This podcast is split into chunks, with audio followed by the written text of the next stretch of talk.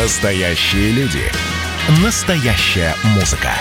Настоящие новости. Радио «Комсомольская правда». Радио про настоящее. 97,2 FM. Здоровый разговор. Здравствуйте, друзья! Вы слушаете «Здоровый разговор» в студии «Комсомольской правды» Баченина М.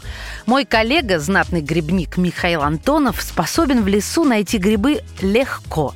Собственно, это может сделать каждый из нас. А вот отличить съедобные от ядовитых – задача воистину сложная, порой даже для опытных грибников. Специалисты утверждают, что грибы являются источником белковых соединений, и они практически не содержат жиров. Но все же не стоит увлекаться их употреблением в пищу. Ведь большая часть соединений у грибов усваивается нашим организмом всего частично. Известно, что у многих съедобных грибов есть ядовитые двойники.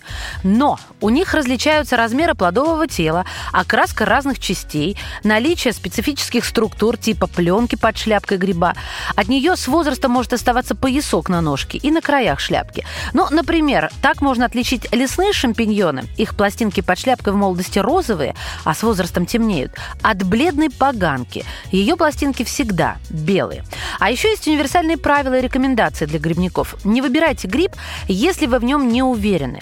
Не собирайте грибы у обочин автодорог. Помните, что любой белковый продукт быстро портится. То есть грибам нельзя залеживаться в холодильнике без обработки. Употреблять блюда из грибов следует только здоровым людям, не страдающим заболеваниями пищеварительного тракта. Не рекомендуется есть грибы детям до 14 лет из-за недостаточного количества ферментов для их переваривания, а также беременным и кормящим женщинам, и еще пожилым людям. Помните, что грибы плохо усваиваются людьми, которые имеют заболевания желудочно-кишечного тракта. Это тяжелая пища для тех, у кого есть язвенная болезнь, гастрит, ну и так далее. А вот по поводу функций грибов как клетчатки, которая чистит организм, мнения специалистов расходятся. Кто-то говорит, что да, работают как клетчатка и чистят наш кишечник, а кто-то не согласен с этой точкой зрения. Но правда в том, что грибы эффективно поддерживают иммунитет и улучшают обмен веществ, конкретно шампиньоны. Их полезно есть ежедневно. Тем паче собирать их не обязательно, можно просто купить. Дискуссии о пользе и вреде шампиньонов для организма давно перестали быть актуальными. Полезные свойства этих грибов, о которых впервые упоминали еще в Древнем Риме, подтверждены многочисленными исследованиями ученых. Шампиньоны очень рекомендованы из-за низкой калорийности. Кстати, научно доказано, что эти грибы обладают способностью стимулировать иммунитет. Их состав очень богат полезными веществами, которые влияют на слизистые организма и заставляют их активнее вырабатывать иммуноглобулин. Также шампиньоны усиливают действие инсулина.